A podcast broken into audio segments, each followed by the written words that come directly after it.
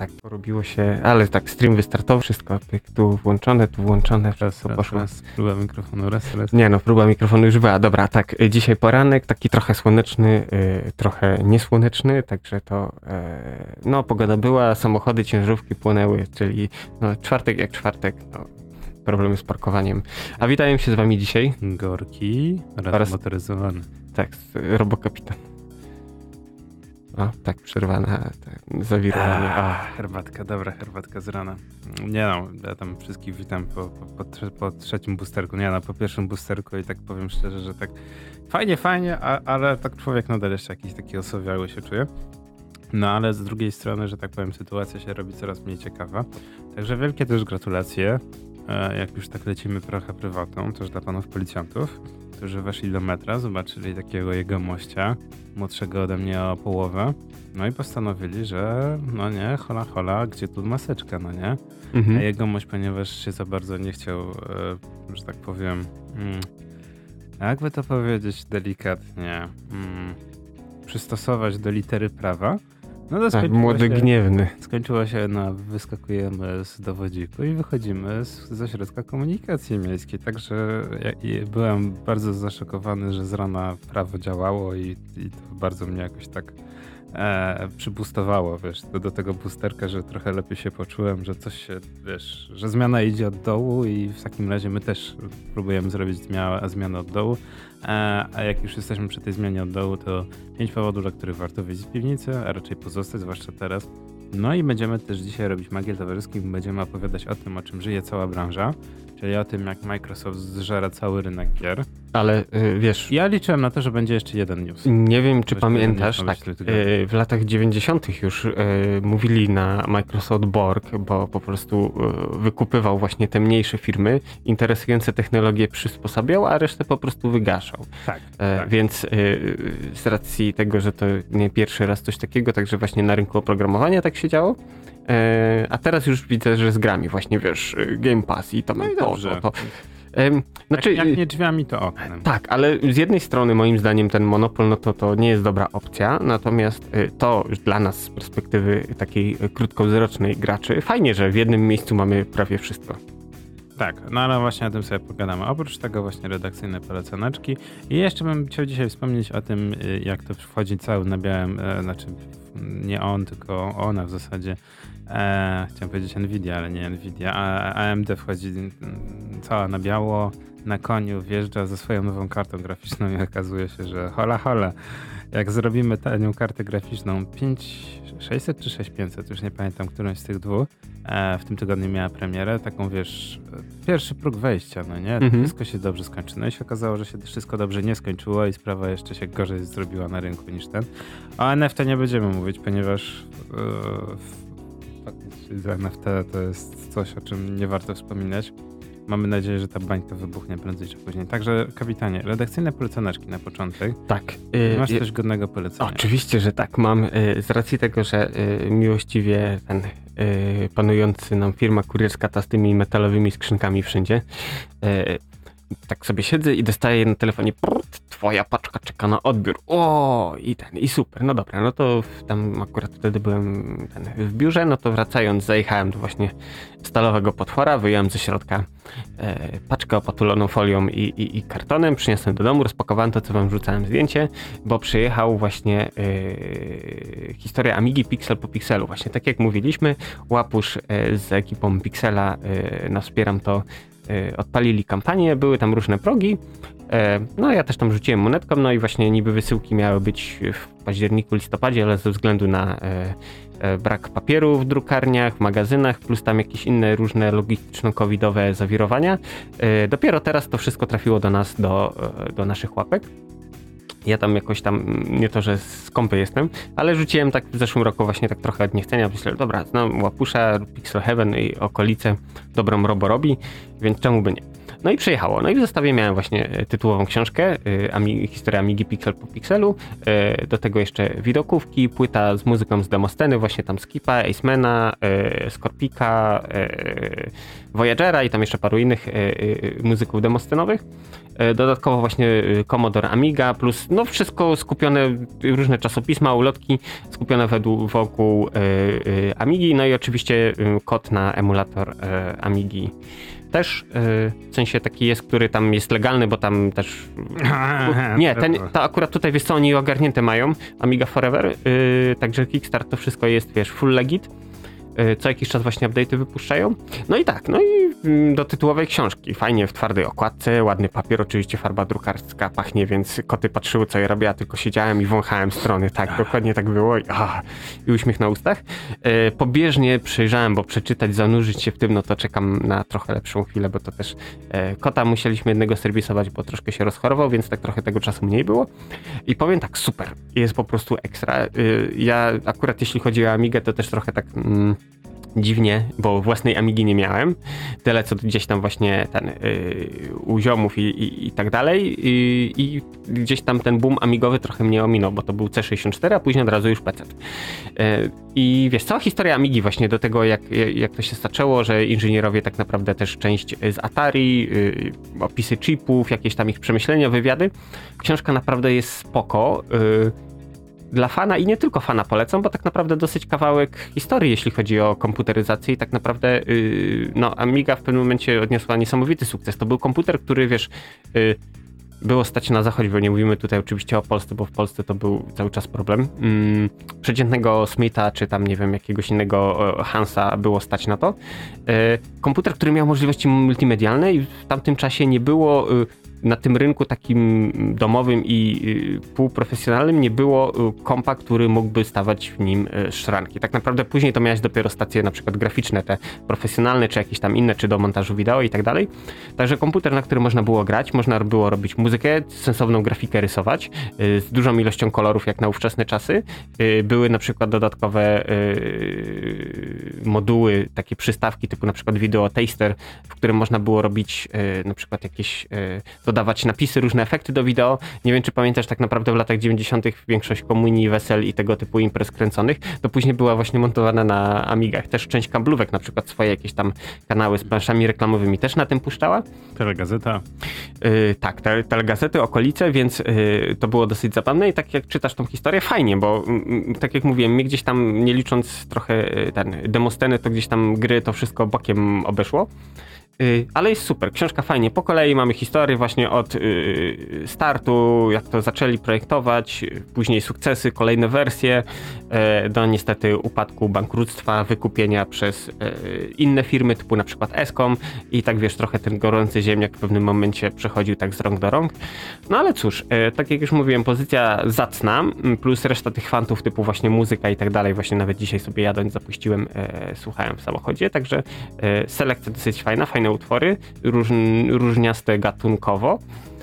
No i powiem tak, kto się spóźnił, mam nadzieję, że nawet sama książka będzie jakoś tam dostępna później, czy na przykład z drugiej ręki na Allegro, czy rzeczywiście będzie jeszcze wydana po prostu do zakupu, czy nie wiem, czy wysyłkowo.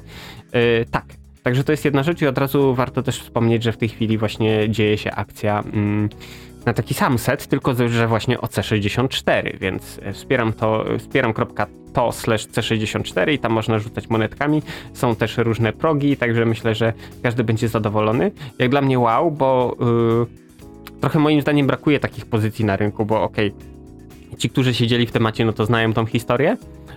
Natomiast wiesz, taki zwykły szary zjadacz chleba krojonego, no to może w przystępny sposób zapoznać się, poniekąd to też może być w jakiś sposób interesujące dla niego, także mi osobiście na rynku brakowało trochę takich pozycji, ale fajnie, że się ruszyło, bo mieliśmy właśnie historię Dooma, id Software, teraz Amigę, jest C64, warto wspomnieć, że to są tak naprawdę książki, które są przekładane na polski i wydawane w Polsce, bo oczywiście za granicą to one już są dostępne od jakiegoś czasu. Tak, ale fajnie się dzieje, także taki kawałek historii tej okołokomputerowej ja polecam. Także tak jak mówiłem, C64, wspieram to i można rzucić monetką i czekać na swój pak. No dobra, to ja od siebie dorzucę w ramach takich powiedzmy pseudopolecajek. Jeden z operatorów, w zasadzie to podobno już nie tylko jeden, ale wiesz, no ten akurat, który my mamy telefon, oferuje Amazon Prime Video, znaczy Amazon Prime, no nie, bo to jest też tak, dużo osób zapomina o tym, co jest zabawne bardzo, że pakiet Amazon Prime to nie jest tylko video, ale też jest cały duży pakiet. Z Prime'em na przykład jest tak, że on powstał po to, żeby teoretycznie mieć szybsze przesyłki, tak? I w Stanach prawie wszyscy mają Prime'a, po to właśnie, żeby mieć te szybsze przesyłki albo mieć właśnie tam, no to nie jest tak, że za darmo, ale tam masz szybsze te przesyłki, na przykład jednodniowe albo albo tego samego dnia. No i to tak narasta. Wiesz, w tym Prime okazuje się, że masz nie tylko Prime Video, ale masz ten Prime Gaming. No i ja, wiesz, na początek taki mocno niezadowolony, początek nowego roku, dobra, nowy rok, nowy ja. No, trochę cięcia, wiesz, nowy polski bezład, no to trzeba trochę pokosić niektóre subskrypcje, z których się nie korzysta. Netflix zaczyna gonić ludzi, żeby, wiesz, że tak powiem, nie pożyczasz sobie licencji. No i zaczyna się robić dziwnie, no nie? Więc tak, na początek wielki błąd, biorąc pod uwagę teraz, co się dzieje na rynku. Mówię, Xbox Game Pass, poczekam sobie, no nie? Nie mam czasu, mam dużo rzeczy do grania, poczekam sobie. Wyłączyłem. Patrzę, co tam dalej mam. Prime Gaming, no nie? A w zasadzie to już mi zdjęli z tego miesiąca. No trudno, wyłączę w następnym miesiącu. I w tym momencie patrzę, ale hola, w tym miesiącu w ogóle jest, wiesz... co tam, jest mnóstwo dodatków do różnych gier. To jest właśnie w Prime Gaming, to jest taki trochę abonament co miesiąc, że jak masz Prime'a w Amazonie, to tak ci rzucamy, wiesz, na osłodę taki trochę pakiet jakby startowy, takie boosterki do gier, że może byś, wiesz, przyszedł do nas, no nie? To dostaniesz od nas takiego bonusa, taki, wiesz, tak jak cukierek u lekarza, no nie? Tak to wygląda. Następnie, wiesz, World of Warships, jakiś darmowy dodatek i statek, Smite, jakaś postać albo skórka, nie wiem, tam Rainbow Six Siege, też skórka, wiesz, dla subskrybentów. I tych gier jest mnóstwo, różnych tam dodatków. No i w tym miesiącu patrzę i nagle jest właśnie... I to fajnie jest, bo to nie jest tak jak na przykład w przypadku PlayStation Plus, że musisz mieć subskrypcję. Jak nie masz subskrypcji, to nie możesz odpalić tej gry. Albo tak jak w Game Passie. Że masz Game Passa, możesz grać w nasze gry, nie masz Game Passa, nie możesz grać w nasze gry. Nie, nagle patrzę, jest Star Wars Jedi Fallen i parę innych jeszcze ciekawych gier. I są kody. Co prawda ktoś może powiedzieć, ale są na różne platformy, bo Star Warsy są na Origina, a reszta gier jest na przykład na Steama. No dobra, okej. Ale normalnie klikasz sobie, tak jak w każdym normalnym ludzkim sklepiku, generuje ci kod, przeklejasz ten kod na daną platformę i normalnie dodaje ci grę na stałe. Nie tak, że coś, tak? Dostajesz normalnie tą grę przypisaną do tej twojej platformy. No, wiesz, mówię, no ktoś może się pultać, że wiesz, że wszystko by chciał na Steama, a tutaj wiesz, są różne platformy. Ale hej, jak zrezygnujesz z Prime'a, to nadal możesz grać w te Gwiezdne Wojny. Więc uważam to za super plus, bo to powoduje, że może sobie wykupię, a może pozostanę i w zasadzie jest tak dużo różnych dodatków, że mówię, no dobra, no to może w Warframe'a sobie spróbuję, no nie? I właśnie spróbuję sobie Warframe'a, bo się okazuje, że dostajesz postać i coś tam i dostajesz tego kontentu powiedzmy za $17, a sama subskrypcja kosztuje cię 15-30 zł, tak? Okej. Za dany miesiąc, więc nawet jak jesteś jakimś fanem jakiegoś tytułu, to się może okazać, że się opłaca. Warframe jest dobrym przykładem, bo Warframe od pół roku dostaje, wiesz, co miesiąc dostaje jakiś dodatek w tym Amazon Prime Gaming, w ogóle Plus, GG, Turbo, Amazon. Ale no jest też właśnie taki ten, mówię, jeżeli oni co miesiąc będą też dawać gry, nawet starsze gry, tak? Ale na własność, to ja zostanę na dłużej, bo no za 15-30 zł, wiesz, Star Wars Jedi Fallen Order, no to jest bardzo dobra ta. No ja na razie jeszcze, że tak powiem, jestem na początku i trochę się nie dziwię, że ludzie tą grę strasznie chwalili i jest fajnie, jest gwiezdnowojennie, to się dzieje pomiędzy tak jakby wielką czystką Jedi a tą starą trylogią, to jest jakby minimalnie przed starą trylogią, znaczy pierwszą tą trylogią Gwiezdnych Wojen, no i akcja fajnie się kręci, natomiast to jest takie trochę Dark Soulsy w świecie Gwiezdnych Wojen, tak? Znaczy poziom trudności nie jest aż tak trudny, jak niektórzy mówią, ale wiesz, jest mniej więcej ten sam styl, wiesz, chodzenia, walki, wracania do pewnych lokacji. Także rozumiem, dlaczego ludziom się podobało, natomiast trochę mnie niektóre rzeczy irytują, ale to pewnie trochę później. Z rzeczy, które też mnie trochę irytują, to właśnie, wiesz, mówię, no nie, no to Prime Video, wracamy. No i był serial, który sobie zaczekowałem z jakiś rok temu, że czekam na niego strasznie. Truth Seekers, poszukiwacze prawdy. Miał się pojawić już w 2020 na początku, nie, pod koniec 2020, później 2021, pojawił się pod koniec 2021. No i czekałem na niego z bardzo prostego powodu, ponieważ w serialu miał wystąpić Nick Frost i Simon Pegg. Mhm. Ostatni raz, kiedy panowie się razem widzieli i razem grali w filmie, był to film o takim kosmicie, nie wiem czy pamiętasz. To było, że dwóch przyjaciół jedzie przez Stany Zjednoczone i nagle spotykają przy drodze kosmita i się okazuje, że zabierają go ze sobą i tym takim kamperem jadą przez całe Stany Zjednoczone, próbując uratować tego żeby służby specjalne nie zrobiły krzywdy temu kosmicie. To dość ciekawa, lekka komedia, natomiast właśnie The Truth Seekers miało być serialem właśnie amazonowym. Mówię, tych dwóch, no nie, znowu się spotyka, to będzie petarda. Tak. Tak jak na przykład, nie wiem, Hot Fuzz, no nie, Wściekłcy, to już jest koniec, albo co tam jeszcze było z tej całej trylogii Cornetto? Wysyp żywych trupów. No, kultowa trylogia, no nie? Więc mówię sobie, będzie fajnie. No i po połowie 8-odcinkowej serii Truth Seekers mam takie, fajnie się zapowiada, natomiast czegoś mi brakuje. Przede wszystkim Simon Pegg i Nick Frost za bardzo się, że tak powiem, za dużo razem nie nagrali, ponieważ Simon Pegg gra szefa firmy kablówkowej, internetowej, zajmującej się telekomunikacją. No i jakby główny bohater jest wysyłany przez właśnie Simona Pegga, przez szefa do różnych miejsc, żeby teoretycznie naprawiać infrastrukturę. I to jest ciekawy patent, bo główny bohater zajmuje się, wiesz, poszukiwaniem prawdy, no nie? I kręcą jakby taką serię o poszukiwaniach duchów, no nie? Mhm. I masz na początku takie, nie no, to będzie jeden wielki bullshit, no nie? Bo tych duchów nie ma, oni pewnie próbują zrobić, wiesz, w internecie całą karierę i żeby, wiesz, na poszukiwaniu duchów. Natomiast okazuje się, że im dalej w las, tym faktycznie jest w drugą stronę. Ludzie im za bardzo nie wierzą, natomiast oni znajdują faktycznie paranormalne zjawiska i żeby było zabawniej, znajdują w ogóle spisek ogólnoświatowy w ogóle. Aha. I się okazuje, że no teraz to nikt nie chce im wierzyć, tak? Potwory, demony, duchy, no nie. Spisek w ogóle, iluminaci i cała reszta, no i jest w drugą stronę. Jak przekonać ludzi do tego, że faktycznie tak jest? Także no ja na razie się troszeczkę rozczarowałem, natomiast mówię, dobra, spróbuję dokończyć, bo jestem ciekaw, co z tego wyniknie, natomiast no trochę, no wiesz, może to jest tak, że wiesz, początek jest ciężki, tak jak na przykład strasznie się właśnie zdziwiłem, bo się dowiedziałem wczoraj, że jest pilotażowo 2 chyba odcinki, jak poznałem waszego ojca.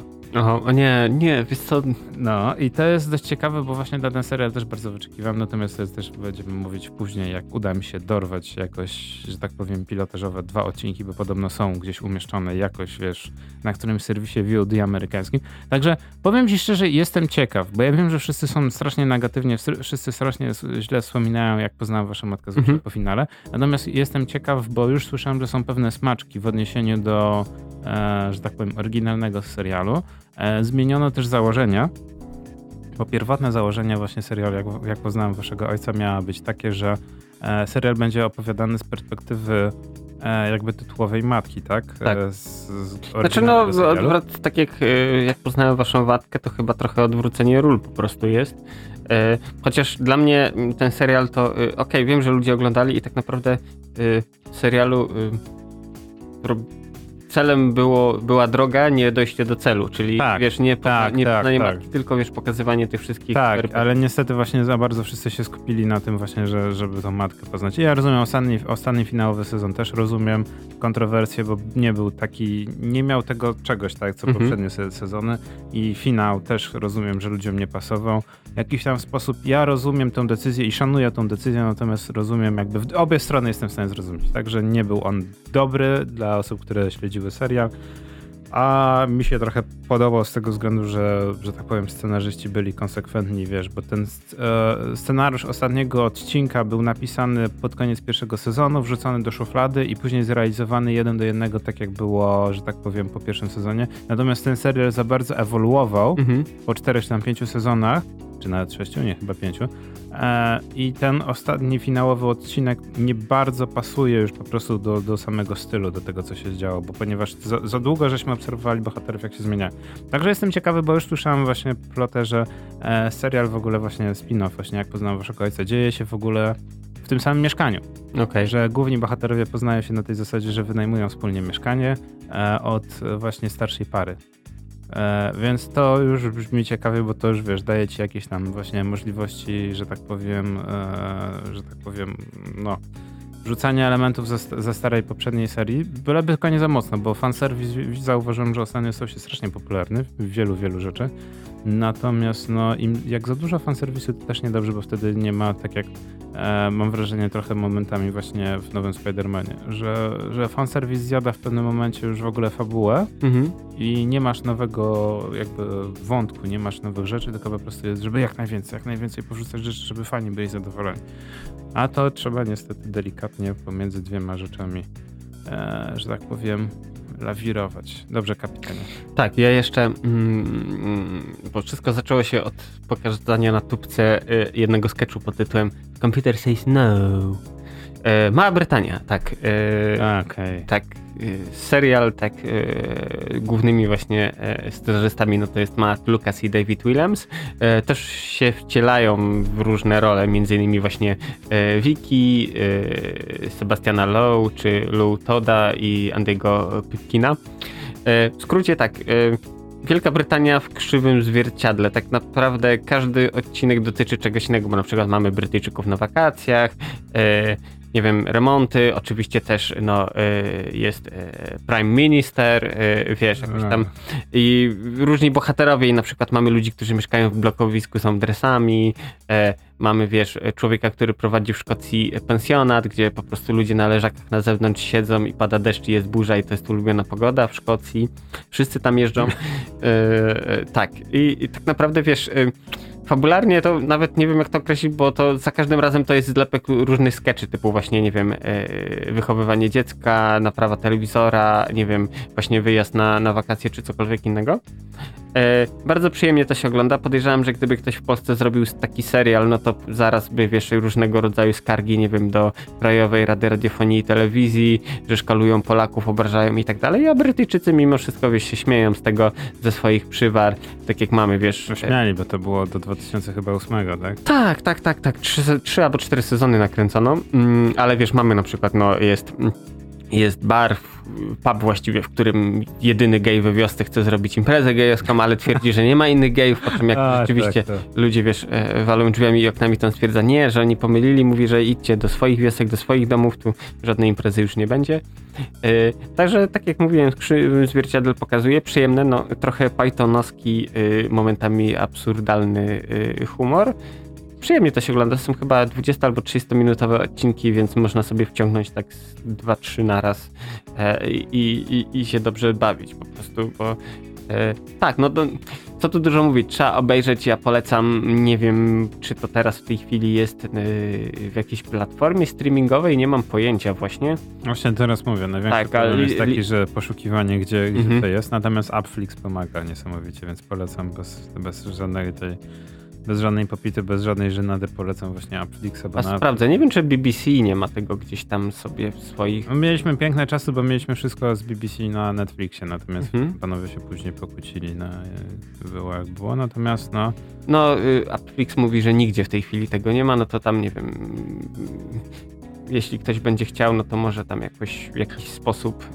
No, nie ma i nie będzie. Tak, obejrzeć sobie. Tak, jeszcze warte wspomnienia jest to, że jako narrator głosu użycza Tom Baker, czyli jakby nie patrzeć jedna z iteracji, z regeneracji właściwie Doktora. Więc jeśli ktoś lubi Doktora Who, no to jak najbardziej. W ogóle taka ciekawostka, że właśnie Little Britain zaczęło się jako słuchowisko i tak naprawdę później dopiero zrealizowano jako telewizyjny serial komediowy. Ale tak jak mówiłem, macie gorszy dzień, obejrzyjcie, bo stwierdzicie, że jednak są ludzie, którzy mają gorzej od was. Nie, też polecam. To jest taki typowy brytyjski humor, albo się go kocha, albo się go kocha. Nie ma innych tych. Z takich tych to właśnie Little Britain to jest coś pomiędzy, ja bym powiedział, Czarną Żmiją, a... IT Crowd trochę... Tak, bo to właśnie mniej więcej ten sam poziom produkcji i trochę hermetyczności niektórych żartów, że trzeba jednak znać trochę tą kulturę brytyjską i ten humor, tak żeby się w nim odnaleźć. Chciałem inny podać przykład. Nie wiem, czy pamiętasz, ja do tego serialu próbowałem wracać parę razy, o księdzu w takiej małej wiosce.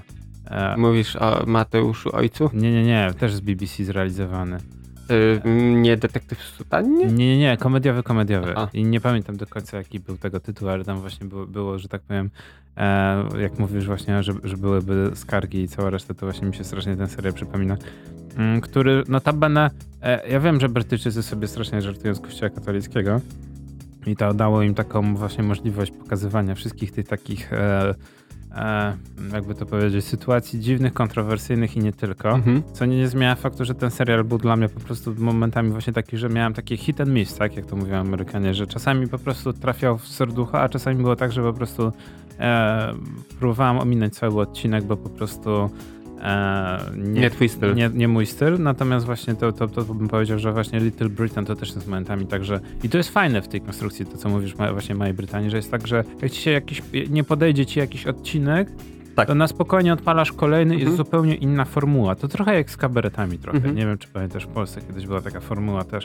że były różne, że różne kabarety, jak były kabaretony, to różne kabarety nakręcały na przykład skecze, tak?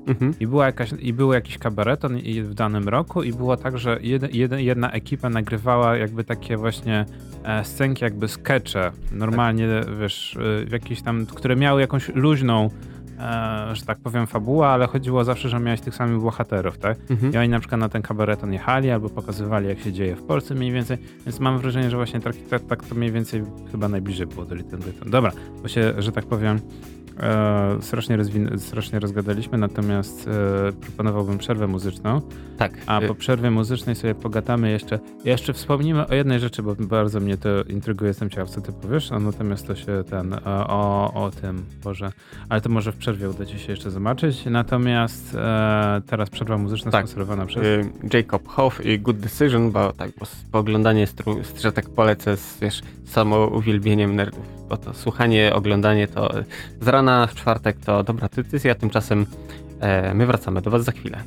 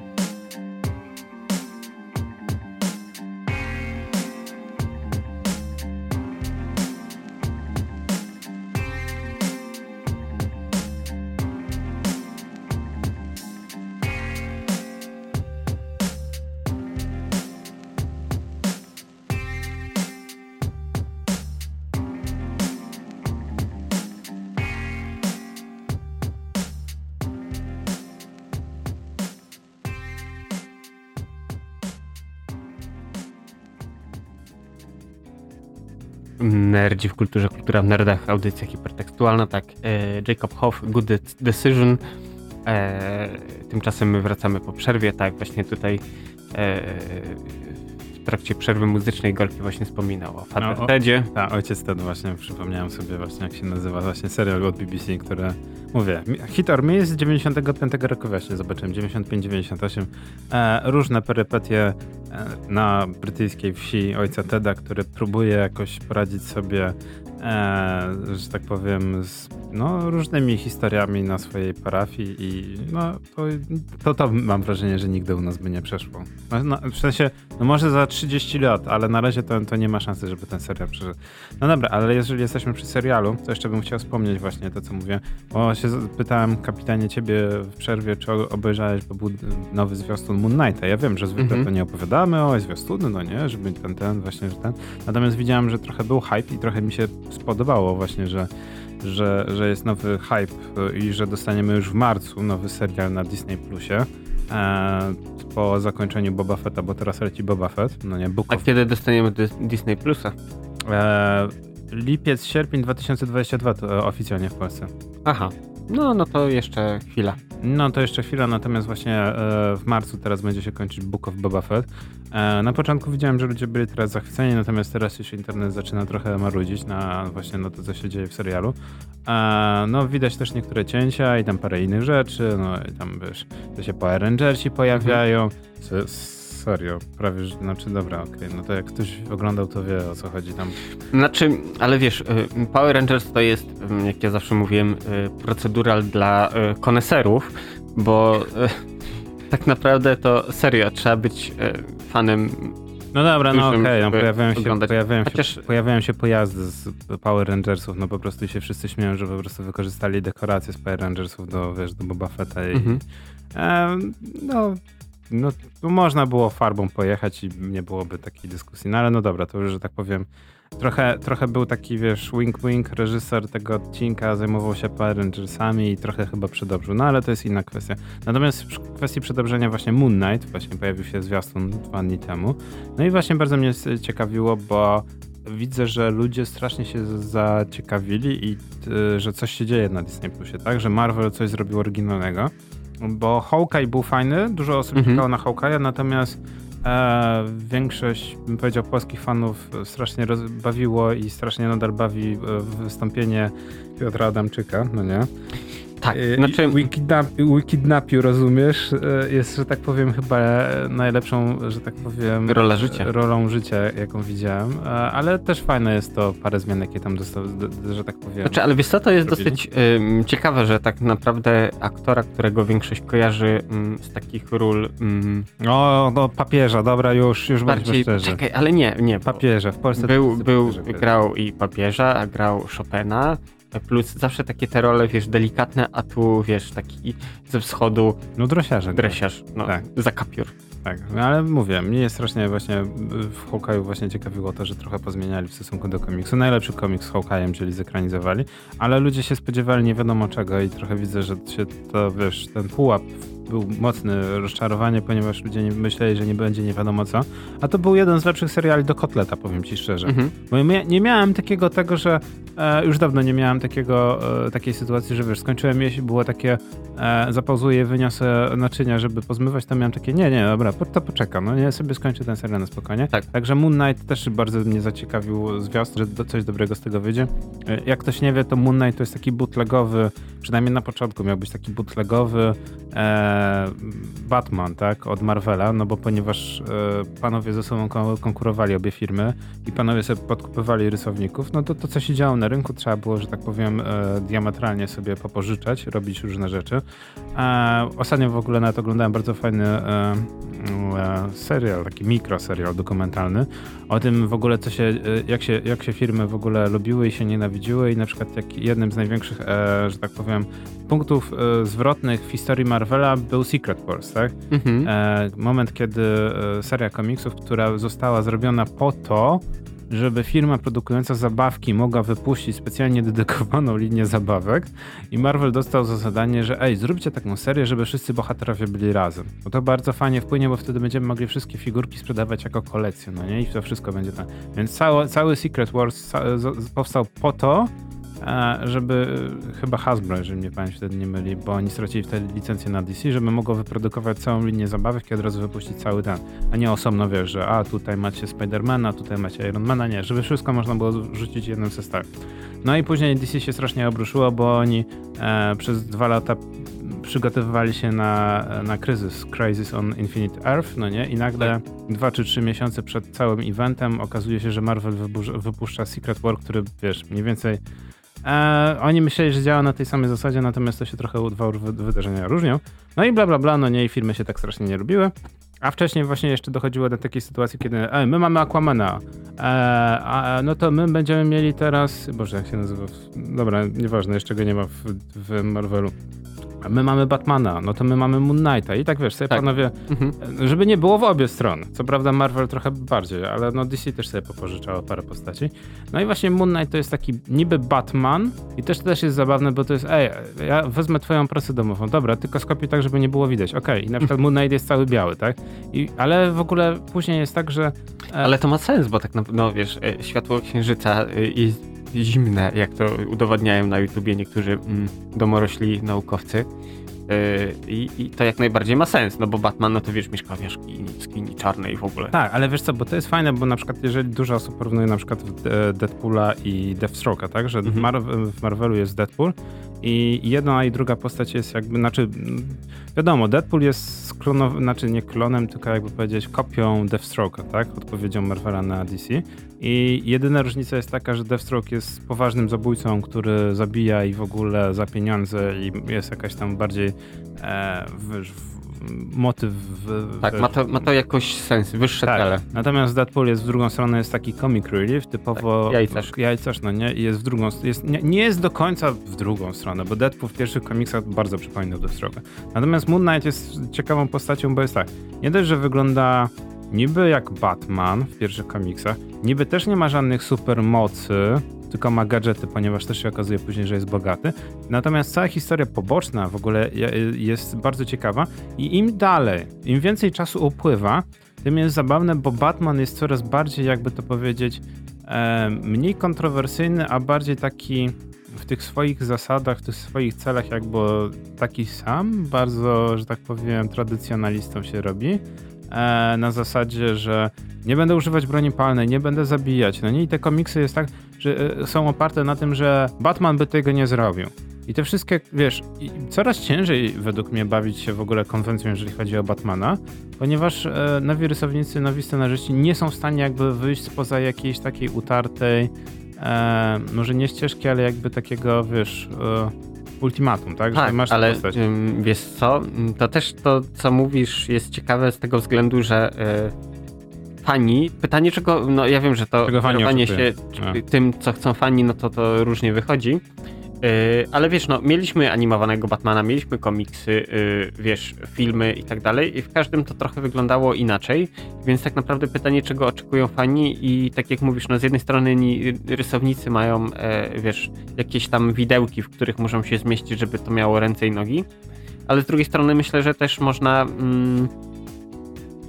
pobawić się konwencją, tak żeby to jakoś, wiesz, fajnie wyszło i rzeczywiście, żeby twórcy byli zadowoleni, żeby fani byli zadowoleni, żeby to rzeczywiście się zwróciło. No tak, no ale właśnie i tu właśnie wchodzimy na ten właśnie bardzo ciekawy jakby grunt właśnie Moon Knighta, że Batman, no nie zabija, no nie, rodzice zginęli, więc tak. Ja teraz będę bronił Gotham, no nie, więc masz jakby główne ten, żeby nie to, że jadę po Batmanie, bo też jest bardzo dużo fajnych historii, na przykład Batman Joker Wars, które wyszło 4 czy 5 lat temu i dopiero się niedawno skończyło. Bardzo ciekawa seria. Po tym jak Bruce Wayne wszystko traci, Joker przyjmuje jego firmę, ponieważ kupuje, wiesz, tam przez spółki córki, no nie, kradnie w ogóle jego zbroję. Tak. I też ciekawy taki motyw, kiedy, wiesz, Joker jest w zbroi Batmana i w zasadzie jest jakby 1 do 1, ale nie o to chodzi w ogóle w tym szaleństwie, dosłownie. I jakby Batman musi zejść jakby znowu na tą ziemię. Natomiast to zabawne, bo ten komiks powstawał jakby równolegle do innych paru komiksów i to tak dziwnie trochę wygląda jako całość, natomiast jako osobna historia jest okej. No i właśnie mówię, z drugiej strony spektrum mamy Moon Knighta, który jest dość ciekawą postacią, ponieważ główny bohater, Mark Spector, mówiąc o tych oryginalnych komiksach, nie to co się dzieje w serialu, bo jeszcze nie wiemy co się dzieje w serialu, jest postacią nie do końca taką jak Bruce Wayne, bo Bruce Wayne jest bogatym dzieciakiem, któremu umierają rodzice, tak? Znaczy wiesz, Bruce Wayne jako Batman miał bardzo dobry start. Tak. Tak, a Mark Spector jest właśnie w Moon Knightie, jest postacią w ogóle z drugiej strony. Jest dzieciakiem urodzonym w Stanach Zjednoczonych, chyba na Bronxie, czy w ogóle właśnie, no wiesz, takie typowe właśnie początki w Stanach Zjednoczonych. Tak. Jest synem rabina, który uciekł z Europy podczas II wojny światowej i jakby już się zaczyna taki konflikt trochę pomiędzy synem a ojcem, ponieważ Mark Spector ma do swojego ojca pretensje, że on uciekł w ogóle, nie bronił w ogóle rodziny, nie bronił się, wiesz, przed tym, co się działo, wiesz, w czasie nazistowskich, że tak powiem, podbojów w Europie. I on zaczyna jakby coraz bardziej iść w stronę bardziej takiej, zamiast pacyfizmu właśnie w stronę walki, uczyć się różnych stylów walki, boks i wiesz, jest dobry w tym, tak? I prowadzi to niestety go na taką ścieżkę, że zostaje najemnikiem. W ogóle CIA go rekrutuje. No i podczas jednej z misji, że tak powiem, lokalny wataszka go wynajmuje i później, że tak powiem, zostaje pobity i zostawiony na środku pustyni, tak? No i tam, że tak powiem, nie spoilerując za bardzo, znajdują go pewni ludzie i przyciągają... Ale to poczekaj, bo to mi przypomina kalkę przynajmniej z 10 innych filmów. Tak, ale bo wiesz, to lata 70., 80., pamięta o tym, więc to tak, wszystko się no tak samo zaczyna. Black Opsy, nieudana misja, zasadzka, porzucony sam sobie, po czym wiesz, no to wszystko już było, to już wszystko widzieliśmy. Tak, no niby tak, to faktycznie. No ale wiesz, no mówię, to jest, wiesz, powstało to w latach 70., no to co się dziwić, że wiesz. I jedyna różnica jest taka, że wiesz, ludzie go znajdują i że tak powiem, ściągają go do takich fajnych, wiesz, takie stożki w Egipcie, no nie? Tak. Do świątyni boga Konszu. No i się okazuje, że to bóstwo go wskrzesza. I on postanawia, że w zamian za to, że go wskrzesi i zostanie jego awatarem na ziemi, tak? Więc niby z jednej strony masz moce nadprzyrodzone, natomiast tu dochodzi do takiego momentu, że w zasadzie w komiksach nigdy nie zostało wyjaśnione, czy Mark Spector faktycznie ma moce nadprzyrodzone, czy nie ma tych mocy nadprzyrodzonych, czy faktycznie Bóg Konszu istnieje, czy nie. I Mark Spector przede wszystkim zyskuje bardzo fajną supermoc, bo mamy taką supermoc w świecie rzeczywistym. Nawet nie tyle co rozwojenie jaźni, co potrojenie jaźni, tak? Ma wiele osobowości i właśnie to jest siłą, że tak powiem, komiksów, ponieważ główny bohater jakby potrafi zmieniać te osobowości. Raz jest taksówkarzem, raz jest milionerem, raz jest właśnie Markiem Spectorem, który teoretycznie jest jakby, wiesz, jest jakby no, główną postacią, ale w zasadzie no, już coraz rzadziej ma te stery, wiesz, na tym statku. No i jeszcze jest Moon Knight, tak? Zamaskowany typo, który się mści na różnych złoczyńcach. I tu jest zupełnie właśnie odejście od Batmana, bo kiedy Batman mówi stop, no nie? Tak. Obiłem ci, złamałem ci kręgosłup, ale cię nie zabiję, no to Moon Knight mówi dobra, jolo, no nie? Robię wszystko, żeby tylko ograniczyć ilość przestępców na ulicy. Także to jest ciekawe w Moon Knightie, że oni jakby poszli w kompletnie inną stronę i jak ktoś ma pomysł na tą postać, to komiksy są super. Jak ktoś nie ma pomysłu, to niestety jest takie, dobra, teraz masz moce nadprzyrodzone, bo Bóg Konszu, no nie? I w zależności od tego, kto pisze scenariusz, jest bardzo super, albo jest takie strasznie stereotypowo. Ciekawe jest też to, że w ogóle plejada jakby złoczyńców w Moon Knightie jest bardzo ciekawa, bo te postacie pojawiają się tylko na krótko, ale to widać, że jest takie jakby odpadki z Marvela. To się nie, wiesz, nie, w Iron Manie nie damy tej postaci. Tak, bo w zasadzie dodajmy go do Moon Knighta. Okej, dobra. A słyszałeś o takim tym zabójcu, który w ogóle całą tą wschodnie wybrzeże w ogóle się bało go. No ale co, nie damy chyba Zodiaka do komiksu? Jak nie zdamy Zodiaka do komiksu? Dobra, wrzucimy Zodiaka do komiksu, więc Zodiak też się pojawia. W ogóle dużo takich dziwnych postaci z popkultury się pojawia i masz takie Dracula, serio w Moon Knightie i... ale wiesz co, to może dobrze wpłynąć na tak. Odbiór przez ludzi, bo dostajesz coś nowego, tak naprawdę rzeczy, których się może nie do końca spodziewasz tego typu produkcji i to może dobrze zajeść, także ludzie rzeczywiście mogą stwierdzić, okej, super, no to ja idę w to. Tak, więc ja bardzo czekam na ten serial, właśnie zwiastun bardzo fajnie pokazuje właśnie bohatera, który przełącza się pomiędzy osobowościami i nic nie pamięta, tak? Nagle jest zabójcą, nagle jest najemnikiem, a później jest po prostu Stevenem, który pracuje w muzeum, także też fajnie to porobili. No i przede wszystkim widzę, że też fajnie, ja wiem, że bardzo niepopularna opinia, ale ja właśnie wolę, jak w Moon Knightie bohater zyskuje moce nadprzyrodzone, bo, że tak powiem, jest jakby awatarem boga egipskiego, tak? No, to no, trochę wypadałoby. No wypadałoby, żeby coś potrafił, no nie? Chyba że faktycznie idziemy w ten dramat psychologiczny, że on po prostu ma urojenia. No ale to jest inna kwestia. No więc tak mnie ciekawi właśnie, co Disney dalej z tym zrobi. Bo nawet też wszyscy mówią, o, Disney musi wszystko cenzurować, Moon Knight będzie strasznie ocenzurowany. Ale no dobra, no trudno, jeżeli wiesz, jeżeli będzie tak, że ja będę tylko widział leżące stosy ciał, no nie, bo to zrobiła spoko. Inna osobowość, no nie, a widzę tylko później, jak Steven reaguje na to wszystko, to jakoś jestem w stanie to łyknąć tylko z tego prostego powodu, że jeszcze 10, nawet 2 lata temu nikt się nie spodziewał, że taka postać jak Moon Knight dostanie w ogóle serii. Ale ten zabieg to jest ciekawy, bo nie wiem, czy pamiętasz na przykład GTA 5, jak było, że jak Trevor, przechodziłeś na Trevora i się okazywało, że pośrodku niczego na pustyni zakrwawiony w samych gaciach stoi. Tak. I to działa lepiej na twoją, w ogóle, bo zaczynasz się zastanawiać, twoja psychika, co się stało, no nie? Niż takie, wiesz, pokazanie po prostu jak za... Potrzebuję więcej odpowiedzi, no nie, więc to jest naprawdę ciekawe. No dobra, to by było tyle. Mówię, ja strasznie jestem zahypowany na Moon Knighta, natomiast teraz przechodzimy do 2, że tak powiem, kwestii tego tygodnia. I kapitanie, AMD czy Microsoft? Myślę, że Microsoft, bo tak jak już na rozbiegu dzisiaj zaczęliśmy, że właśnie oni jak Borg kupują i co jest przydatne, to wrzucają do swojego sklepiku. No tak, no i Microsoft po raz kolejny pokazał, że czemu by nie, mam kasę, portfel praktycznie bez dna, więc czemu nie zaszaleć i kupujemy kolejne firmy. I tak jak wspomnieliśmy, niby fajnie, bo dostaliśmy nowe rzeczy w Game Passie, ale z drugiej strony, tak jak mówiłem, monopol też nie jest dobry, bo za chwilę się okaże, że tak naprawdę, wiesz, mamy dużo, to możemy dużo pieniędzy od was za to żądać i się okaże, że Game Pass przestanie być taki fajny, cudowny, szczególnie, wiesz, w naszej tutaj polskiej sytuacji, bo na przykład, nie wiem, no, siła nabywcza innych walut jest trochę inna, więc wiesz, dla tych ludzi wydanie tam tych kilkunastu dolarów to jeszcze nie jest tak strasznie. To tak jak u nas, no, Game Pass bardzo często jest po 4 zł, to jest promocja na cały miesiąc i bardzo dużo osób korzysta z tej promocji, no właśnie na 4, ja też skorzystałem, nie będę okrywał, bo 4 zł miesiące za cały miesiąc to spoko, natomiast cena normalna jest 54 zł za cały miesiąc i tak jak mówisz, na polskie, no panie, no Niemiec płakał, jak rozdawał, no nie? Więc ja jestem w stanie zrozumieć, że trochę ludzi mierzi, jakby zeszli troszeczkę, no ale z drugiej strony Netflix tyle teraz kosztuje, więc no,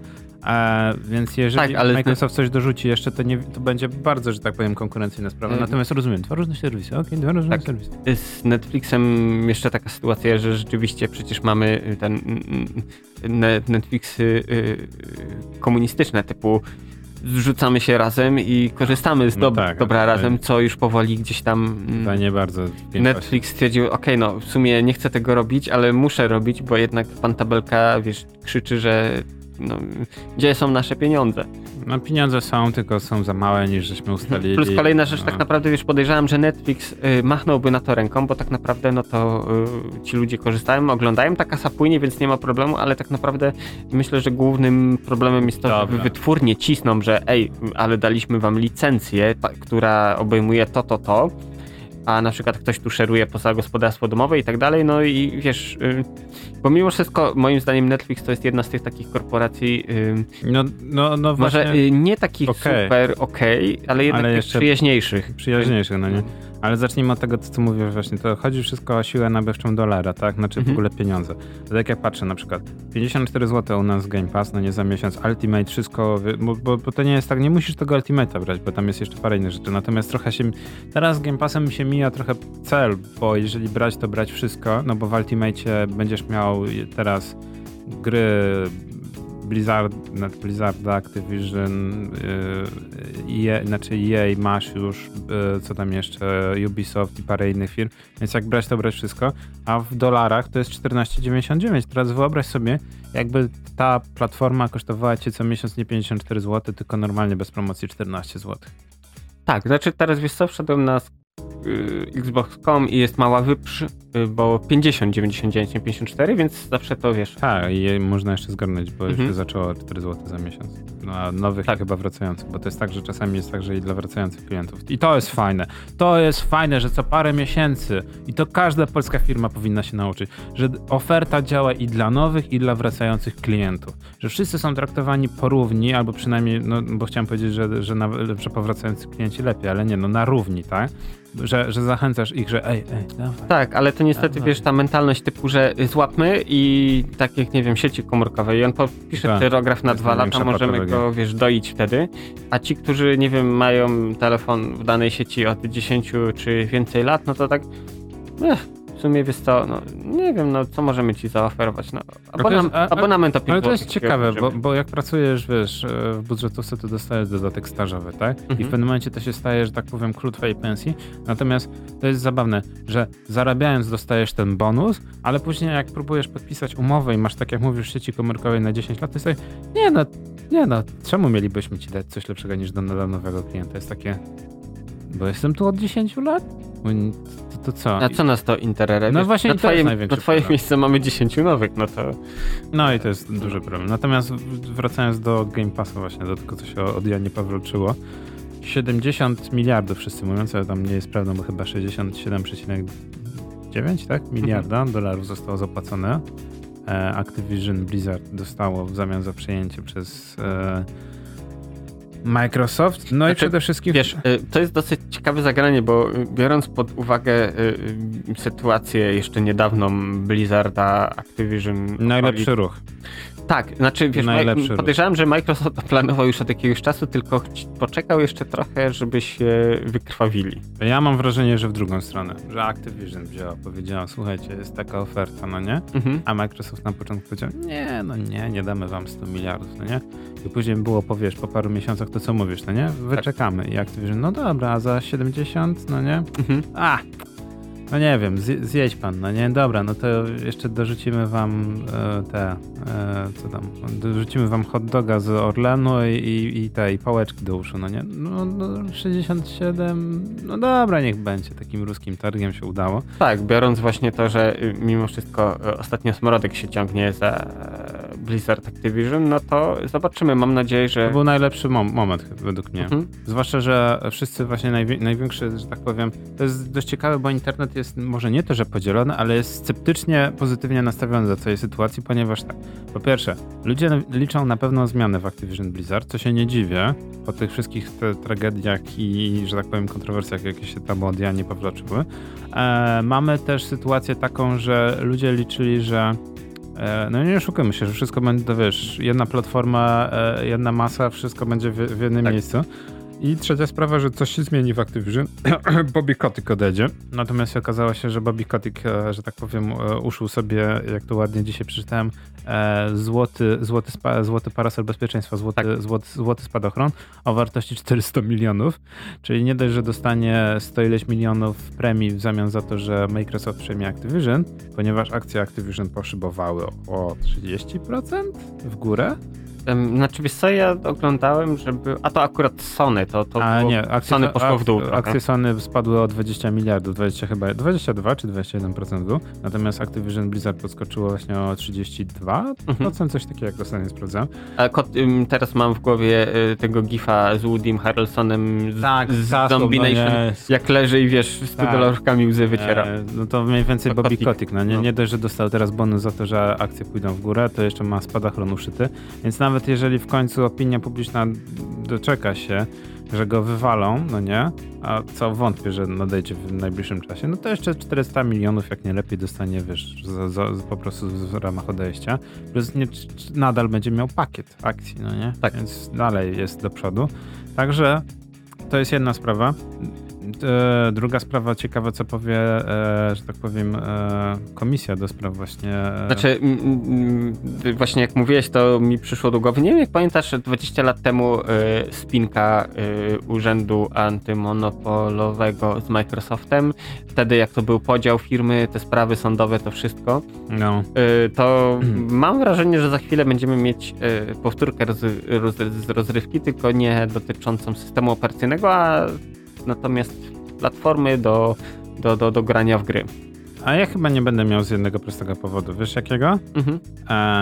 Senat amerykański lubi Microsoft, ponieważ Microsoft współpracuje. Znaczy, ale wiesz co... A z drugiej strony masz kogo?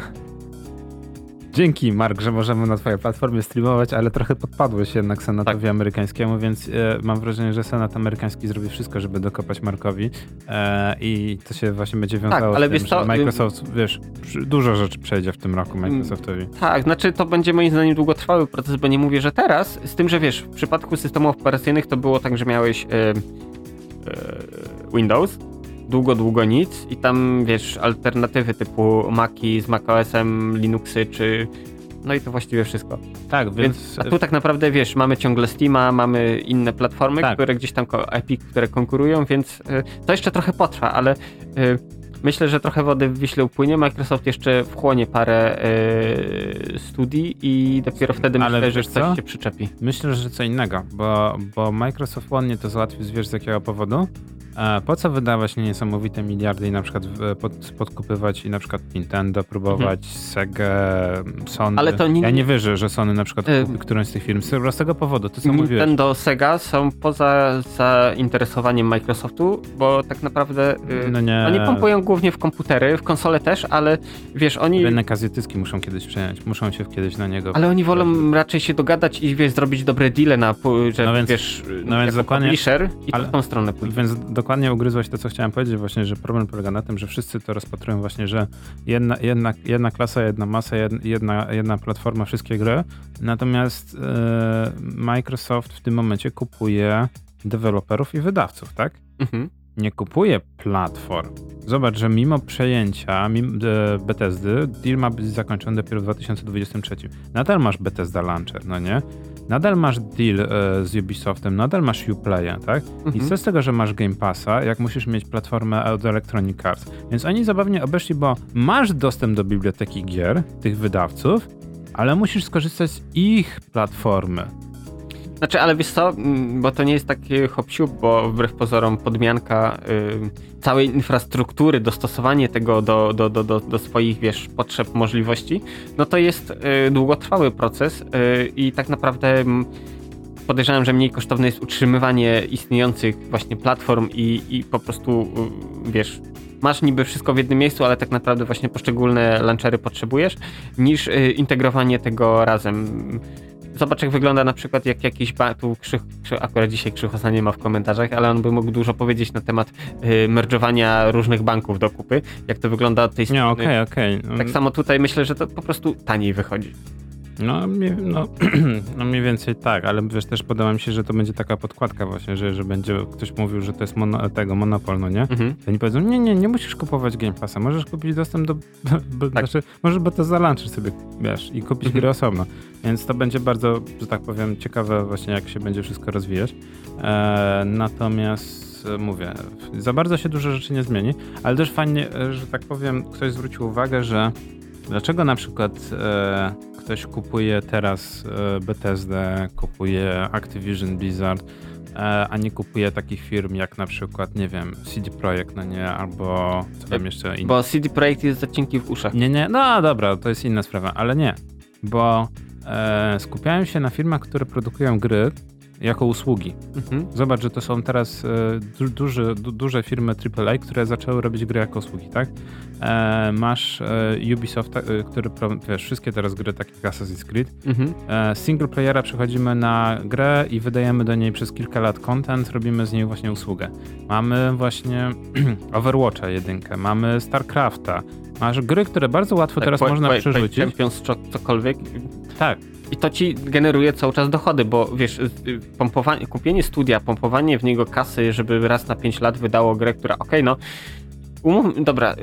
fajnie przez różowe okulary patrząc, odniesie sukces komercyjny, sprzeda się dobrze. Nie to, że wyjdziemy na zero, ale zarobimy na tym.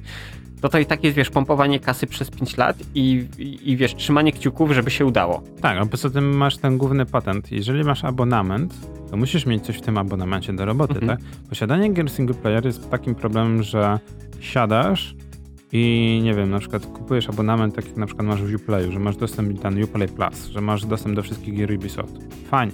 Kupujesz dostęp na 30 dni i tak. 2-3 dni skończysz jednego Rainbow Sixa, starego, skończysz Vegas 1 albo 2.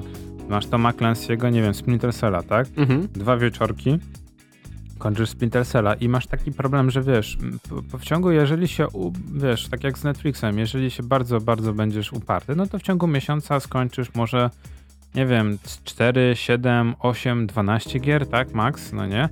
Ale no już tak po 2-3 miesiącach może się okazać. No w moim przypadku to pewnie pół roku by było, jak nie dłużej. Ale, no ale kończy się w pewnym momencie. Zaczyna się kończyć w pewnym momencie ta biblioteka, no nie? A w momencie, kiedy masz gry jako usługa, masz takie, a to się zaloguj dzisiaj, a to się zaloguj jutro, a za tydzień jest nowy event, a będzie nowa skórka. Tak, eventy, darmowe skórki, zalogowanie się, nie wiem, jakieś tam... I masz takie, no dobra, no to jeszcze kupię na następny miesiąc, no dobra, jeszcze zostanę, no a to sobie pogram ze znajomymi, więc masz przytrzymywanie uwagi tych bardzo tanim kosztem, nie oszukujmy się, no nie?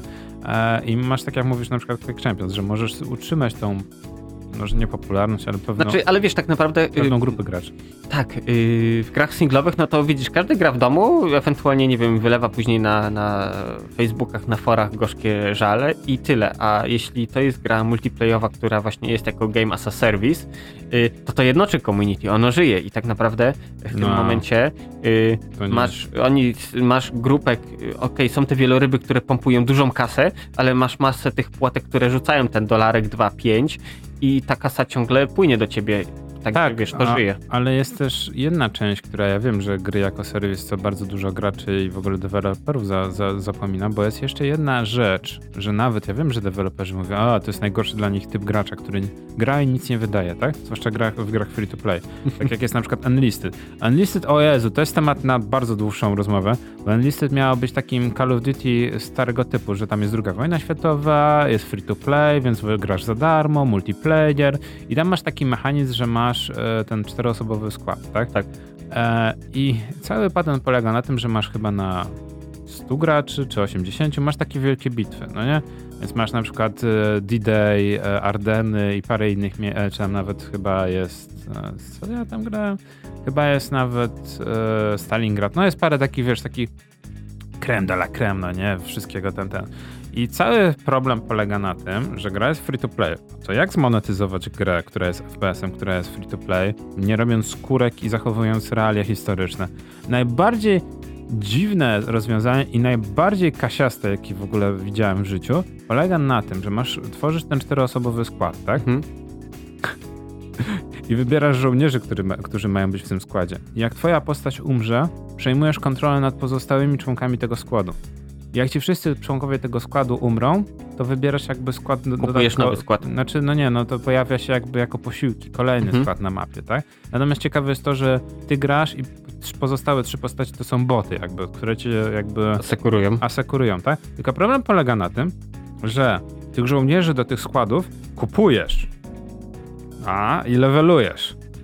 I wyobraź sobie, że za realną gotówkę to nie kupisz żołnierza, wiesz... z karabinem, wiesz, z Mosin Nagantem, no nie, na 4 czy 5 naboi, tylko kupisz normalnie... Zwykłego szweja. Nie, no, kupisz normalnie, wiesz, żołnierza Armii Radzieckiej z Dektariewem 80-nabojowym, automatycznym karabinem szturmowym, granatami, bandolierem i paroma innymi rzeczami. Czyli no taki, wiesz, one man army, porządny najemnik. Tak, więc pomyśl sobie, że nagle jest tak, że ktoś gra i leveluje te postacie, wiesz, taki typowy szturm na Stalingrad, wiesz, ze zwykłym karabinem, no nie, i ten, a tu nagle pojawia się taki, wiesz, Hans, no nie, level 100, właśnie z karabinem maszynowym, wiesz, normalnie taki pogromca wszystkiego, co się rusza. No i masz takie... Czy free to play nie zaszło trochę za daleko? Bo z jednej strony rozumiem, nikt ci nie każe tego kupować, natomiast tu jest główny problem taki, że to, co się śmiałeś, to co mówisz, że ten kosmetyksy, no nie? Że z jednej strony te kosmetyksy w Call of Duty wyglądają słabo, ale to, co było kiedyś w Call of Duty, właśnie taki typowy Hans zabójca cię trafił, a teraz, wiesz, Hans tęczowy najemnik cię atakuje, wiesz, z różnymi skórkami, z bronią, która nie wygląda jak II wojna światowa, ale ta broń nadal jest, że tak powiem, do wyekspienia w grze, a nie tylko do kupienia za realną gotówkę, więc niektóre rzeczy, że tak powiem, poszły w dobrym kierunku. I właśnie tu polega ten problem, że gry jako usługa, w którą stronę pójdziemy, no nie, kwawadi z branżu, czy będziemy nadal robić tak, że robimy wszystko, żeby zachować uwagę graczy, czy może jest takie, ej, dobra, Microsoft nam sypnie 2 miliony, to to może róbmy po prostu eventy i skupmy się na najważniejszej rzeczy, którą nienawidzimy, czyli zatrzymaniu graczy. Bo ja wiem, że deweloperzy mogą mówić teraz, bo jak robimy event, to płacimy i to w ten sposób ściągamy graczy, no nie, więc my płacimy im paniakom, bo robimy, content do gry, ale ci gracze to jest w zasadzie darmowa siła robocza. Bo oni ci tworzą ruch na serwerze, oni ci grają w tą grę, więc dużo osób mówi tak, jak są puste gry, to nikt ci nie wejdzie, bo to jest martwa gra. A jak gra ci nawet te 200-300 osób, to jest takie, ktoś gra. Nadal jest komunikacja. Wiesz, ludzie właśnie na socjalkach wszędzie gadają o tym, więc to dzięki temu przychodzą nowi gracze. No tak, ale przede wszystkim jak gra jest multiplayerowa, to potrzebujesz ludzi, żeby grali w tym multiplayerze, tak? Najlepszy przykład Payday 2. Wszyscy się śmieli, rozdają 100 000, egzemplarzy za darmo, tak? No i bardzo dobrze. I gra przed tym miała 120 graczy, 180 graczy na serwerze max, wszyscy grali, no nie? Grze kooperacyjne, gdzie maksymalnie, w jednym meczu są 4 osoby, razem w czwórkę można napadać na bank. Nagle zaczęli rozdawać 100 000 kopii. Teraz nie ma momentu, żeby liczba graczy spadła poniżej 18 000. Gra, która była martwa. No, była, nie oszukujmy się, już była stricte martwa, bo były momenty, że i 24 osoby były tylko, no nie online. No ale nagle jest 18 000, minimum 18 000, tak? Ostatnie urodziny gry było prawie pobity rekord, ponad 100 000 osób naraz online, no nie? Więc, że tak powiem, opłacało się zmienić podejście do graczy, opłacało się rozdać? No tak. Ale widzisz, w tym momencie tak naprawdę to trzeba było usiąść, pomóżdżyć trochę nad tym, bo suche dane plus pan tabelka mówiące, że musimy inwestować w to i to, to nie zawsze to udaje się, bo wiesz, właśnie co innego to jest krótkowzroczne takie, wiesz, planowanie pod tytułem, dobra, to teraz orżnijmy graczy, my na tym zarobimy, a oni później stwierdzą, że budzą się z ręką w nocniku i tak naprawdę nic z tego nie mają. A co innego, jeśli rzeczywiście właśnie, wiesz, dogadujesz się z tym community, to żyje wszystko. Okej, gra musi zarabiać właśnie, bo to jest produkt, który służy maszynka do generowania pieniędzy, więc to nie jest tak, że deweloperzy robią wam te gry, żeby sprawić wam przyjemność. Ja się nie zgodzę, że gra musi zawsze zarabiać. W większości mówimy tutaj, wiesz, o AAA-ach tak naprawdę, bo indyki i tak dalej to jest trochę inna kwestia, ale nie. Tak. Dobra, okej, dokończ. Duże właśnie gry zawsze jest tak nastawione, jest na zysk. Okej, a ja powiem ci, że gry nie zawsze, zwłaszcza AAA, muszę zarabiać z bardzo prostego powodu. Dywersyfikacja środków. Po pierwsze można sobie wliczyć taką stratę, a druga sprawa jest taka, że najczęściej to, co Lucas przecież zawsze powtarzał, nie liczy się film, liczy się licencja na zabawki. I często możesz mieć grę, która będziesz pompować pieniądze w grę, tylko po to, żeby przytrzymać jakby, że tak powiem, markę, tak?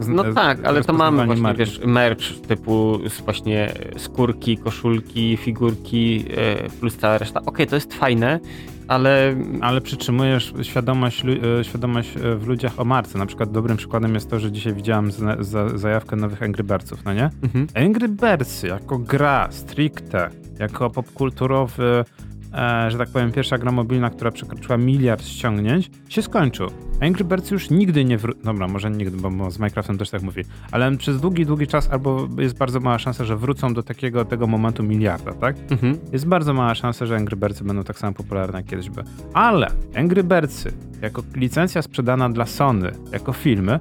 Widziałeś film Angry Birdsy? Były filmy kinowe, były dwa. Poduszki, były zabawki, wszystko. I na przykład licencje na zabawki, na całą resztę skupione wokół gry należą do Rovio, natomiast te skupione wokół filmu należą do Sony, tak? Mhm. Natomiast jedno i drugie się nakręca, bo nadal są Angry Birdsami, mimo że są jakby dwoma różnymi Angry Birdsami, to firmy ze sobą współpracują i obie zarabiają. I nawet jak grę teraz wypuszczą i gra będzie stratna, to będzie to pewna promocja filmu kolejnego, bo na pewno będzie kolejny film.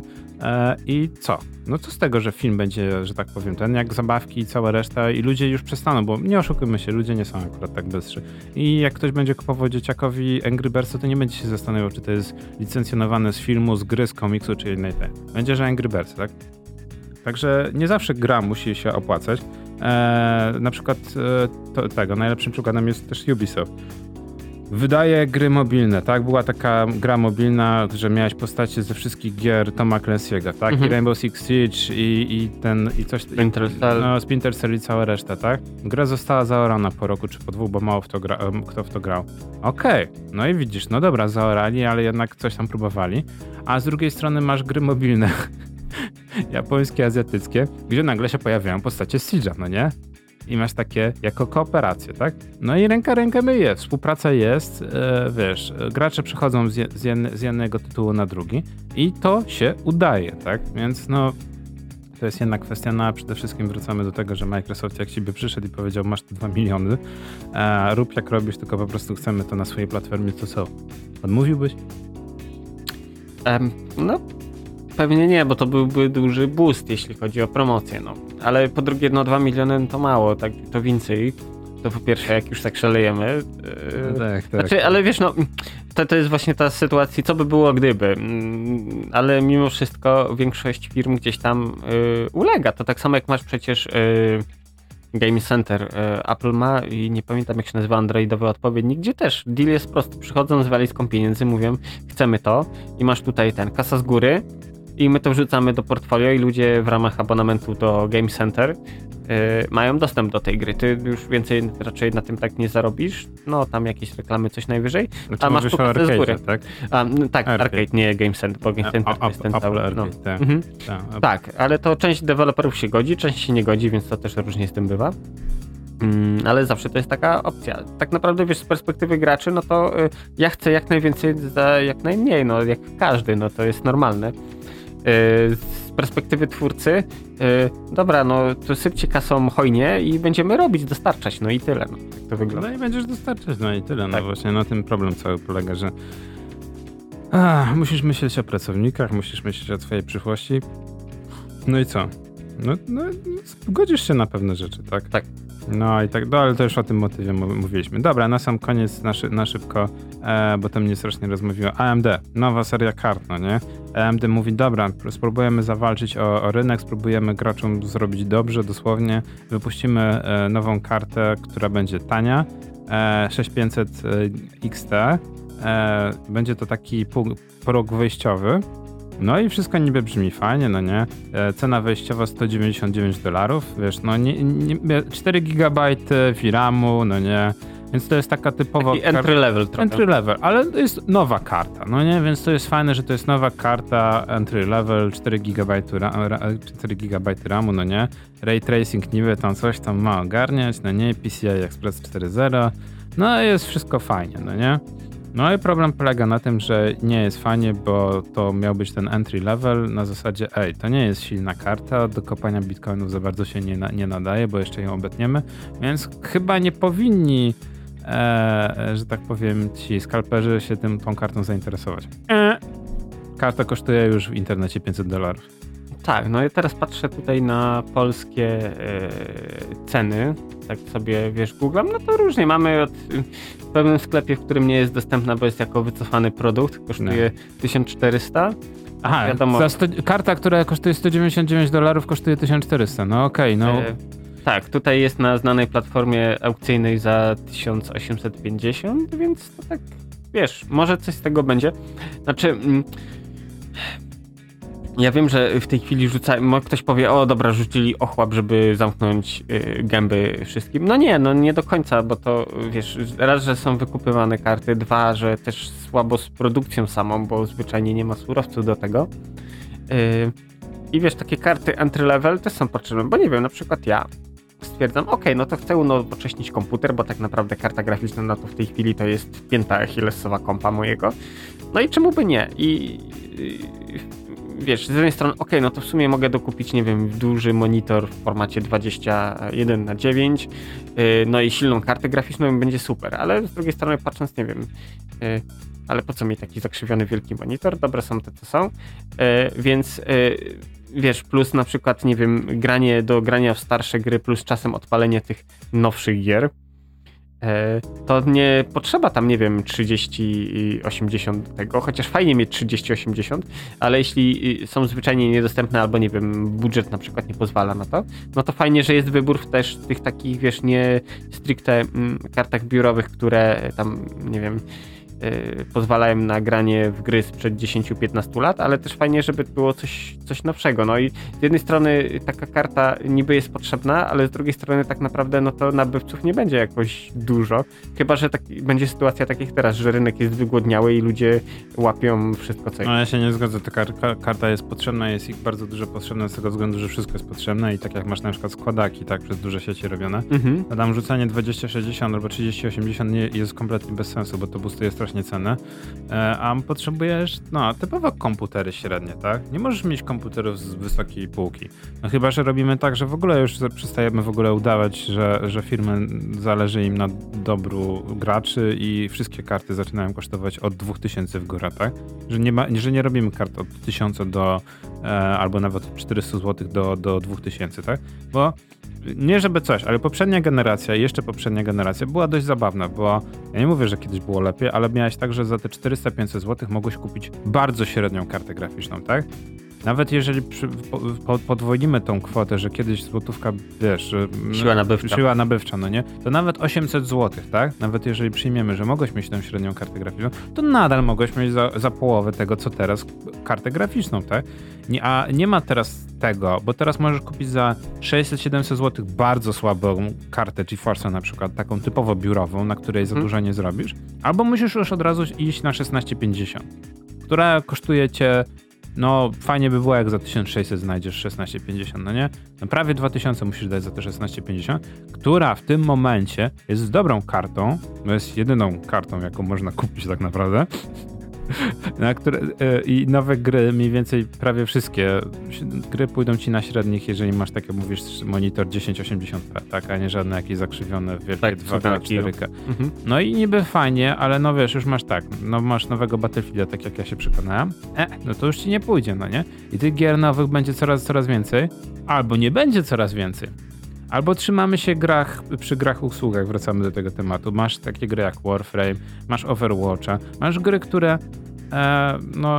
albo Valorant, które graficznie, że tak powiem, są okej, ale to nie są takie, wiesz, gry, które... mają zachwycać. Tak naprawdę tam chodzi o to, żeby mieć czystą rozrywkę z rozgrywki. Tak, więc... I już, Branża trochę wstrzymuje sama teraz progres. Ale wiesz, branża też trochę czkawką teraz się odbija, wiesz, myślenie pod tym, dobra, to będziemy optymalizować, za pół roku będą karty graficzne, które to wciągną nosem bez problemu. No właśnie, ale tych kart nie ma, więc tak naprawdę, wiesz, też część gier mogłaby działać lepiej, wydajniej, ale tego nie robi z prostego powodu, bo nie starczyło czasu, pieniędzy na optymalizację, bo nikt jej nie zrobił, ewentualnie, wiesz, poszła po łebkach i jest tak, jak jest. No, co będzie dalej z kartami graficznymi, zobaczymy, się cały czas przyglądam, to jest dosyć ciekawe, bo wiesz, surowce się kończą, kart nie ma, później mamy kartę, po czym wyciągają z lodówki projekty starszych kart, że w sumie, to zrobimy wam starsze karty, żebyście cokolwiek mieli.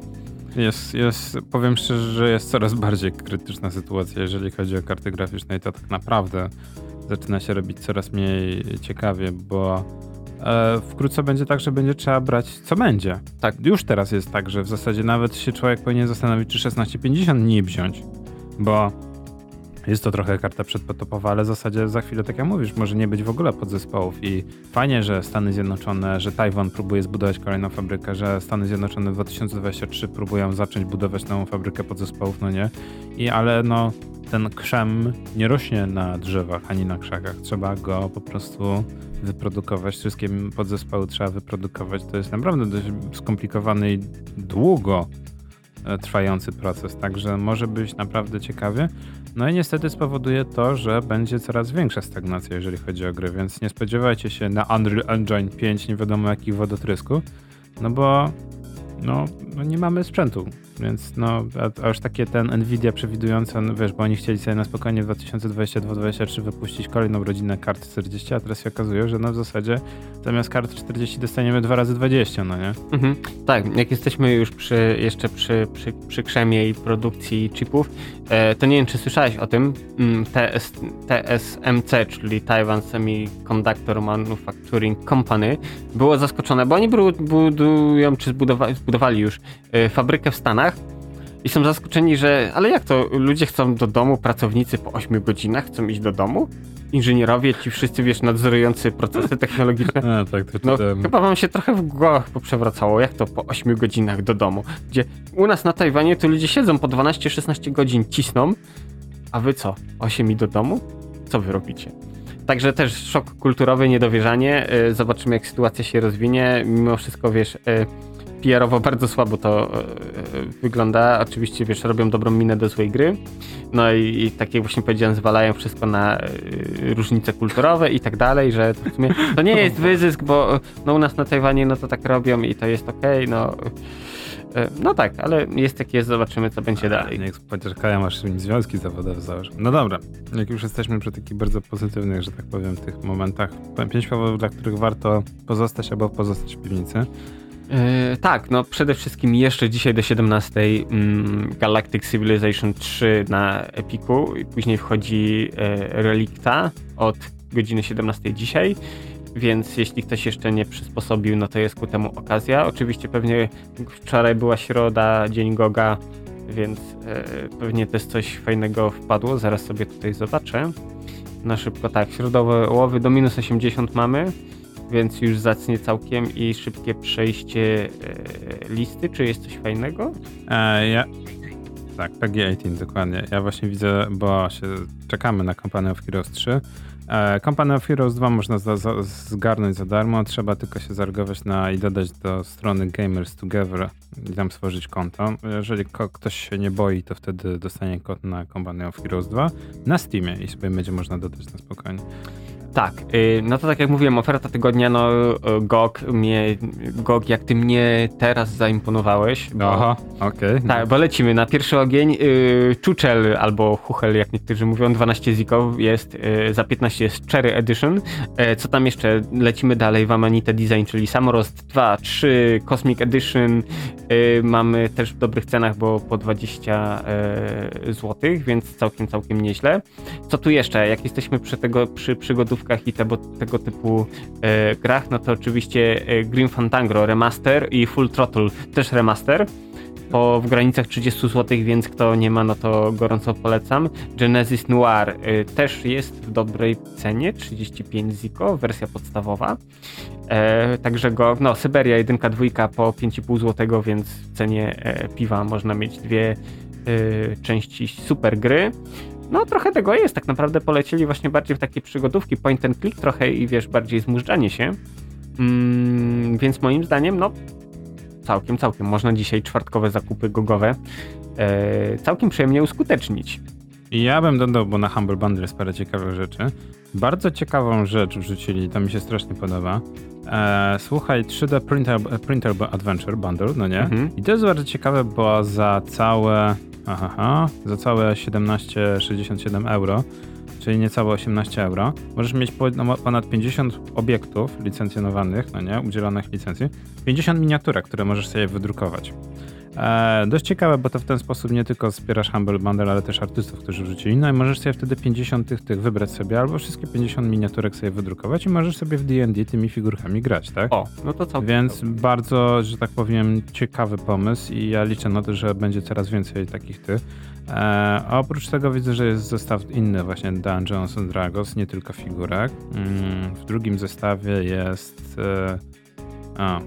też postacie, smoki, tam krasnoludy, orkowie, przedmioty, właśnie to jest fajne, że są też przedmioty, więc to też jest fajne, bo jak jesteś leniwa buła i wiesz, kupujesz sobie drukarkę 3D albo masz kogoś, kto ma drukarkę 3D, kupujesz takiego Humble Bundle'a i w zasadzie jest, weź mi wydrukuj, no nie, bo chcę sobie pograć w Dungeons & Dragons. No i prosta kwestia, no nie, wszystko ten. Tak, figurki to ludzie od dawna drukują. Jeszcze powód do zostania w piwnicy taki szybki, bo ciągle przybywa odcinków. Bartosz Minkiewicz narysował, reżyserował to Leszek Nowicki. Pan Wiedźma, jak to szumnie wszyscy określili, polska odpowiedź na Wiedźmina Netflixa. Rysunkowe, krótkie dosłownie to są 2-3 minutowe odcinki, właśnie z tą specyficzną kreską Minkiewicza, czyli Wilku i okolice, przygody pana Wiedźmy, czyli taki Wiedźmin trochę podany w takim, wiesz, polskim sosiwie, który ma tam rodzinę, gdzieś tam opowiada, jak to ducha musiał zabić i tak dalej. całkiem przyjemne, na tubce do znalezienia, jak piszecie Pan Wiedźma. Póki co chyba są dostępne 2 odcinki, także można to szybko w przerwie, nie wiem, między innymi zajęciami, bo tak jak mówiłem, to jest 2-3 minuty obejrzeć. Humor, kreska typowo właśnie wilkowe, więc jeśli ktoś jest fanem komiksów, no to tutaj też będzie uchachany. Ja obejrzałem, bardzo mi się podobało i czekam po prostu na więcej. No, tym pozytywnym akcentem ja bym jeszcze chyba dorzucił tylko na Humble Bundle, że jest jeden fajny Brain tylko Bundle. Mhm. Hill, co tam, Mars Horizon, takie gry teoretycznie, wiesz, co tam na mózg mają ci działać, no nie? Takie, jakby to powiedzieć, niby puzzle, no najłatwiej chyba uznać, że puzzle. I wśród tego no, dość ciekawe, że Luminous Remaster na Steamie, Luminous, które jakbym kojarzył bardziej z Sony, no nie konsolami, natomiast polecam, bo to też ciekawe, taka rytmicznie muzyczna gra, gdzie taki Tetris, no nie muzyczny. Ale oprócz tego jest bardzo ciekawy pakiet jeszcze Dead of Winter Bundle. Mhm. No i wśród tych gier wiesz, Golden Line, no takie indyki, ale też między innymi Piątek 13. Bardzo ciekawy, bo to było tak, że studio kupiło licencję na Piątek 13 i postanowiło zrobić asymetryczny multiplayer. Czy wyszło, czy nie wyszło? Bardzo ciekawe mechaniki, polecam wszystkim, wiesz, którzy się zajmują game devem, obejrzeć jak można niektóre rzeczy zaimplementować, no nie? Bo tak. Mówię, jest bardzo dużo ciekawych rzeczy. Dobrze, to jeszcze jak jesteśmy przy bundlu, no to warto wspomnieć o 2K Sale, bo mamy cywki w promce, co tu jeszcze, Borderlandsy, nie wiem, rzuć okiem, bo może jeszcze jest coś, czego nie masz, a chociaż podejrzewam, że raczej wszystko masz, jeśli chodzi o borderki. XCOM 2 jest, XCOM 1, te remastery, complete paki, wszystko, także jest czym wybierać. Mamy i podstawki, i dodatki właśnie, i mafie, i typowo gry 2K, czyli te WWE, NBA i cała reszta, także myślę, że ktoś sobie znajdzie coś. Nawet Duke Nukem Forever za 5 € jest w promce. Wszystko jest normalnie. No dobra, to bardzo pozytywny akcent. Jak już tak, to ja sobie wrócę do Quake'a tego. No i co? Mówię, wracając z pozytywnym akcentem. Kończymy. A, to jeszcze... O, bo, nie, okej, dobra. But there is more. Okay. Paradox Interactive Sale też na GOG-u, bo tak nie mogę o tym nie wspomnieć, bo mamy City Skylines, Stellaris, co tam jeszcze, Hearts of Iron. Oni zawsze jak mają nowe DLC do którejś gry, to robią całą paczkę, że jest, wiesz... tak, Europa Universalis, tak jak je scrolluje i ta lista nie ma Prison Architect, ta lista nie ma końca, więc tak naprawdę